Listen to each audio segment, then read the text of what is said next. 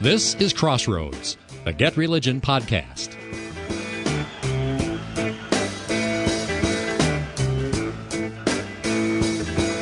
A Religion News Service headline Christian Reformed Church votes to codify homosexual sex as sin in its declaration of faith. A little bit of the lead. The Christian Reformed Church, a small evangelical denomination of the U.S. and Canada's churches, voted Wednesday at its annual synod to codify its opposition to homosexual sex by elevating it to the status of confession or declaration of faith. Now, I haven't read much about this in the mainstream media. How big of a story is it? There's no doubt, though, the Christian Reformed Church's connection to Calvin University, or Calvin College as it used to be known, is a big news connection. Greetings and welcome to Crossroads with Terry Mattingly. I'm Todd Wilken. Thanks for tuning us in. Terry Mattingly is Senior Fellow at the Overby Center for Southern Journalism and Politics at the University of Mississippi. He's author of the weekly On Religion column for the Universal Syndicate and the book Pop Goes Religion and he's founder and editor of Get Religion. Terry, welcome back. Glad to be here. Well, let's talk about the connection of this church and it's called its flagship university, Calvin College. What does the future of Calvin College look like after this decision of the Christian Reformed Church? Well, I think it's safe to say that some of the trends that have been taking place in recent years will continue. The CRC, I believe, is in kind of in demographic decline like a lot of churches in the Midwest. So Calvin has faced some declining enrollment in recent years. And interestingly enough, some other more conservative schools have not. An article at the uh, editorial page section of World Magazine noted that Hillsdale College, a school that has kind of an on again, off again relationship with the Reformed worldview and explicit Christian faith in general, Hillsdale is more of a conservative school than it is a conservative Christian school, if you look at its history. But Hillsdale is growing and, in fact, is getting more select. I think you could ask if anyone has done any polling, anyone involved in the voting at this issue for the CRC, and anyone involved in the trustees of Calvin University. I wonder if anyone has poll data on how many parents have sent their children to Hillsdale or Dordt in recent years, even if they are alums of Calvin, during a period of time where Calvin's leadership role in being LGBTQ friendly among Christian college has risen and risen and risen as a profile of kind of this as the tensions grew with the CRC, Calvin became more open in dancing on that high wire between outright rejection of its denomination's teachings and a kind of functional rejection. But where we are now, if you look at the numbers involved in this, the vote in the denomination was 123 to 53. It's a pretty strong margin. And it's also interesting, though, to note that that kind of two thirds, one third roughly balance is almost identical to what you see in the Calvin faculty, where you have one third of the faculty who've signed a letter opposing their denomination's stand on this issue. But before we get in further into that discussion, Todd, let's look at that headline again that you read out loud for the listeners. Christian Reformed Church codifies homosexual sex as sin in its declaration of faith. Do you think that headline is an accurate description of what the CRC did? Well, I hadn't thought about that before. Hmm. That's part of what they did. What was the overarching theological statement from the CRC? It codified that sex outside of marriage, as defined by centuries of Christianity, is sin. It didn't just say that homosexual sex is sin. It said that all sex outside of marriage is sin, and it defined marriage using roughly 2,000 years of Christian tradition as its guide. It's also interesting that in the past, the CRC has, like almost every single Christian denomination that I know of, and certainly this has been true in Christian higher education, they've made a distinction between students who they would say struggle or feel that they struggle with same sex orientation or feel they are same sex oriented, they make a distinction between people who proclaim or wrestle with that orientation and those that go on to sexual activity based on that orientation. They make a distinction between action and belief or sense of identity. And you'll see this running throughout almost all of the mainline Protestant debates about this topic, and you certainly see it in Catholic writings. Especially, you see it among Catholics who proclaim themselves to be LGBTQ to one issue, or I should say, they proclaim themselves to be gay or lesbian. I don't know that this applies in trans situations, but you have Catholics who proclaim themselves to be gay or lesbian, but who defend the church's teachings and say they intend to live by them, meaning they intend to live their life in celibacy. You see that distinction between orientation and behavior is actually quite normative. And in the religion news service coverage of this, it makes it sound like that's an unusual development and represented some liberalism in some way in the past among CRC, the CRC denomination. It seems to me that the CRC has not changed at all in its approach to this issue, and it's had to react to the ongoing development of kind of a counter doctrinal position stated or at least all but openly advocated at its flagship school, a campus that also includes its seminary. And so the fact that the seminary is there as well is something that people need to understand. So, what's the future of Calvin? I think we can expect some decline, but I would say that some of the more conservative members of the CRC would say there's a chance that enrollment might go up because people who have hesitated to send their children there in the past may do so now.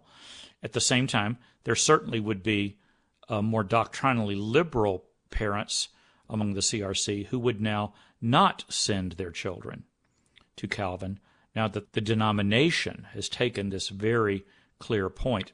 At the same time, probably the most famous faculty member at Calvin, at least with the mainstream press, Kristin Du Mez, the author of Jesus and John Wayne, she wrote an essay and posted it online where she opened that she's been asked many times in the last couple of years whether she was going to lose her job because of the book Jesus and John Wayne. And she's been saying she doesn't think so, but now she says openly, we'll just have to wait and see. Later in that piece, she she asks a really good question that in some ways is related to your question. And she says the question is why have LGBTQ students chosen to attend Calvin? And there's a very frank paragraph that I think our listeners need to hear. Let me read this for you. Granted, for some, it's because it's the only college their parents will pay for. But for many, it's because they are drawn to the mission to think deeply, act justly, and live wholeheartedly as Christ agents of renewal in the world. Big word there is renewal. They want a Christian education. Some are there for the distinctively reformed Christian education. I've known students whose parents not only kick them out of their homes when they come out, but they also cut off tuition payments. These students are so committed to the Reformed Christian education that they find ways to stay.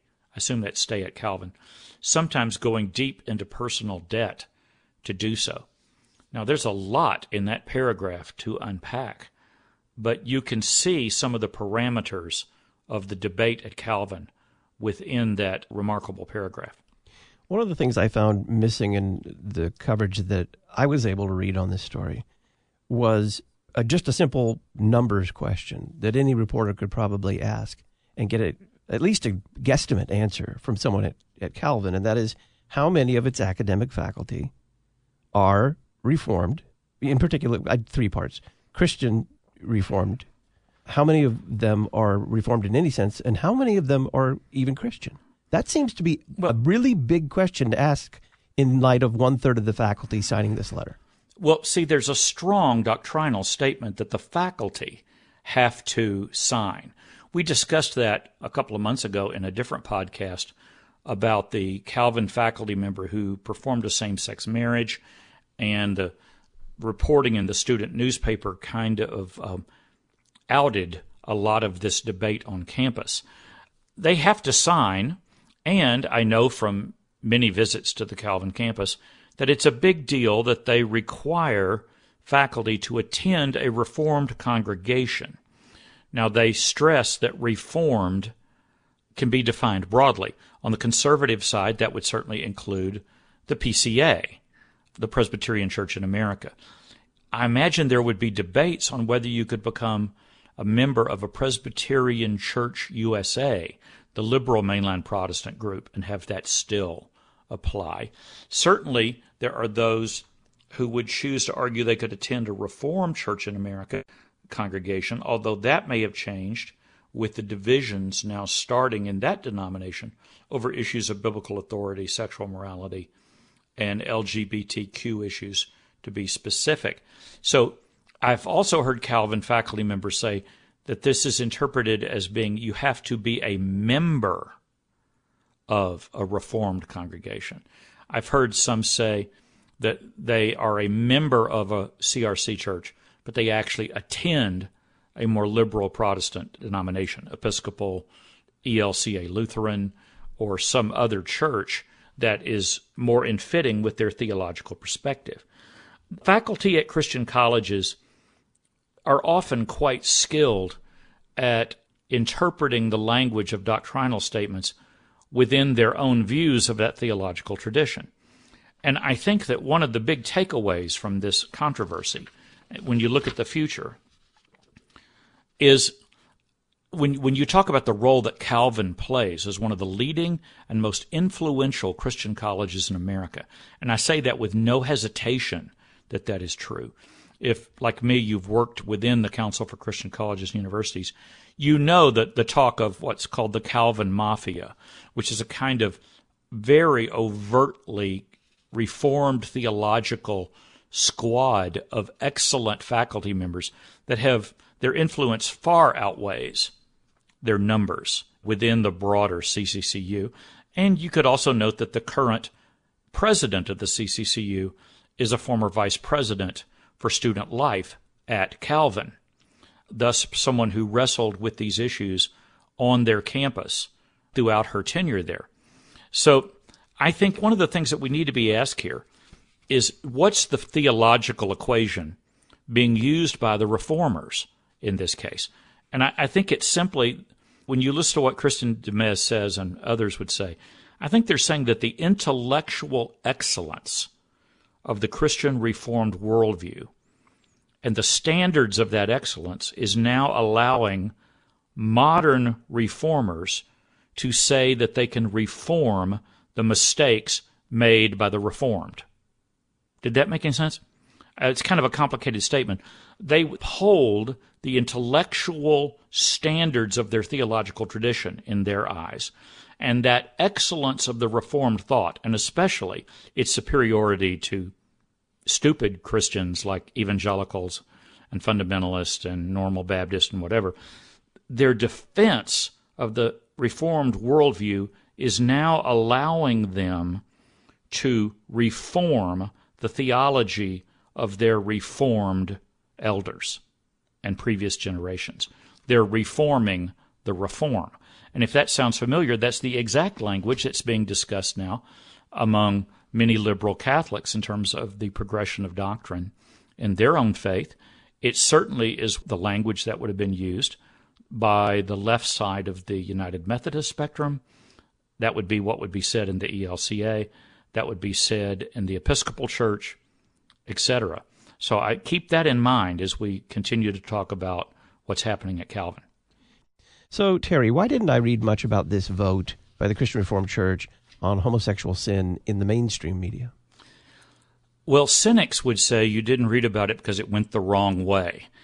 And RNS, Religion News Service, which, with some notable exceptions among the staff, tends to view the world through the lens of liberal mainline Protestant, liberal Catholicism, liberal Judaism, etc.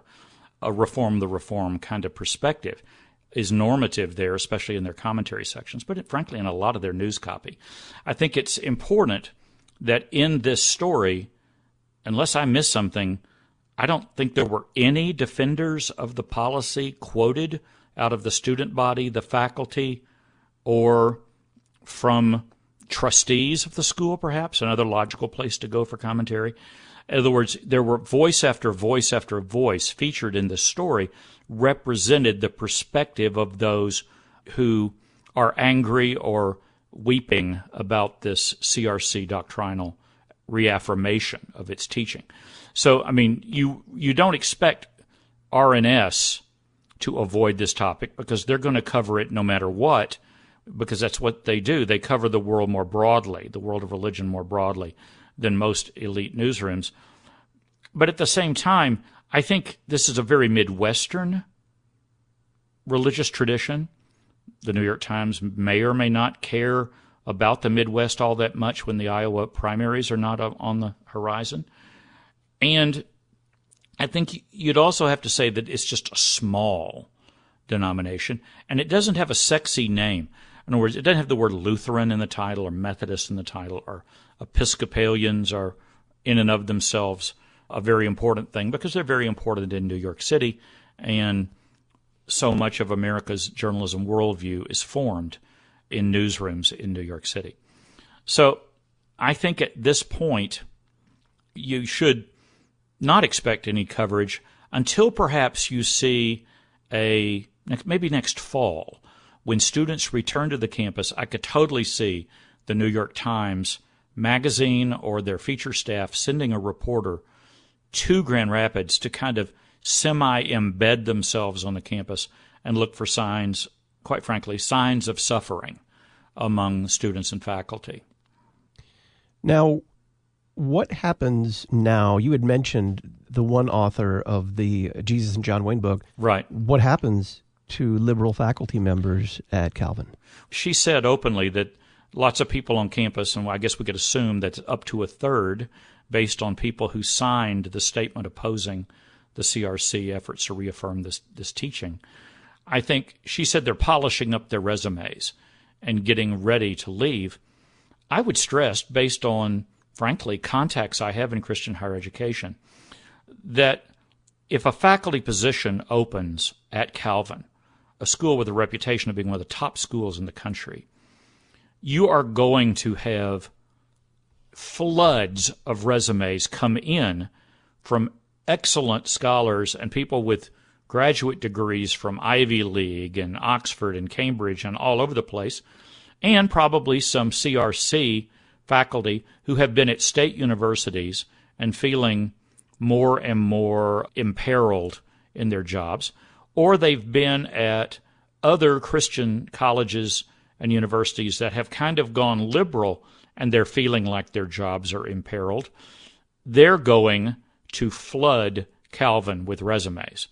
So I think that the bigger question here is once Calvin begins to get a feeling for how many faculty leave, and when they get a feeling for what an actual future looks like, include in terms of parents sending their children to Calvin, I think you may see Calvin take this as an opportunity to downsize a bit in terms of its faculty. Also, looking at basic demographics in their region and in the United States in general. I mean, when I was a faculty member with a the Washington Journalism Center for the CCCU in Washington, we constantly were hearing demographic information about what would happen after the surge of enrollments with the millennials. And then we moved into smaller and more secular youth groups, clusters of potential students after that. I would predict Calvin in two to three years, the trustees are going to take a sobering look at their own economics and wonder how many faculty they need to hire, what they can expect as realistic enrollment based on patterns at another CRC school called Dordt College. It may be a university now, but I've always known it as Dordt College, and that's what comes out of my mouth when I think of Dordt. And then they may look at Hillsdale. They may look at Hillsdale as an example for, of a school that, for example, refuses government loans because they don't want any hint that the U.S. government might control their future. And they have enough loyal donors and parents that they survive apparently quite easily, raising their own money without help from the government. And that's something I know a lot of Christian college leaders are highly interested in. What are the alternative ways of doing Christian higher education should the government ever cut off the student loans? So people will be watching Calvin. Whether that will lead to additional coverage, I, I can't predict that. But frankly, I think journalists should be paying attention to what happens at Calvin in the next two to three years. With only a minute here, my own church body, the Lutheran Church Missouri Synod, operates a number of universities. And some of them, not all of them, of course, but some of them are struggling the same way Calvin is. They, Right. they have either by design or by simple lack of effort allowed the LGBTQ agenda to take root there. And it's definitely against the stated doctrinal position of the Lutheran Church Missouri Synod. And some are moving the other direction. They're saying now we want to become more Lutheran and more aligned with the Lutheran Church Missouri Synod's doctrinal mm-hmm. positions when we haven't in the past. What is the lesson here from Calvin College for the situation? Well, it's the same struggle, isn't it? It's basically the same dynamics. A lot of schools, when enrollment begins to decline, they face the issue of what can we do to get more students? What can we do to retain students? And kind of what changes do we need to make? It is sobering to think that a denomination needs to close schools, that its future cannot sustain the current numbers, especially if that future is doctrinally faithful. Yet at the same time, you could make the case that uh, blurring your doctrines is going to run away some of the very people that you're most trying to attract to your campus as students, parents, donors, faculty, trustees, etc. There's a real question here. Is it good for business to be clear about your doctrines, or is it bad for business? And I mean the, the bottom line. Is it bad for business to blur your doctrinal lines? That's the debate you're going to hear more and more at Christian colleges as they face some hard dollars and cents and doctrinal questions in the next three to five years. Terry Mattingly is senior fellow at the Overby Center for Southern Journalism and Politics at the University of Mississippi. He's author of the weekly On Religion column for the Universal Syndicate and the book Pop Goes Religion, and he's founder and editor of Get Religion. Terry, thank you very much. Glad to be here. I'm Todd Wilken. I'll talk with you next week. Thanks for listening to Crossroads with Terry Mattingly. Crossroads is a production of Get Religion, part of the First Amendment projects at the Overby Center at the University of Mississippi. If you appreciate this podcast, please make a secure online tax deductible donation at getreligion.org.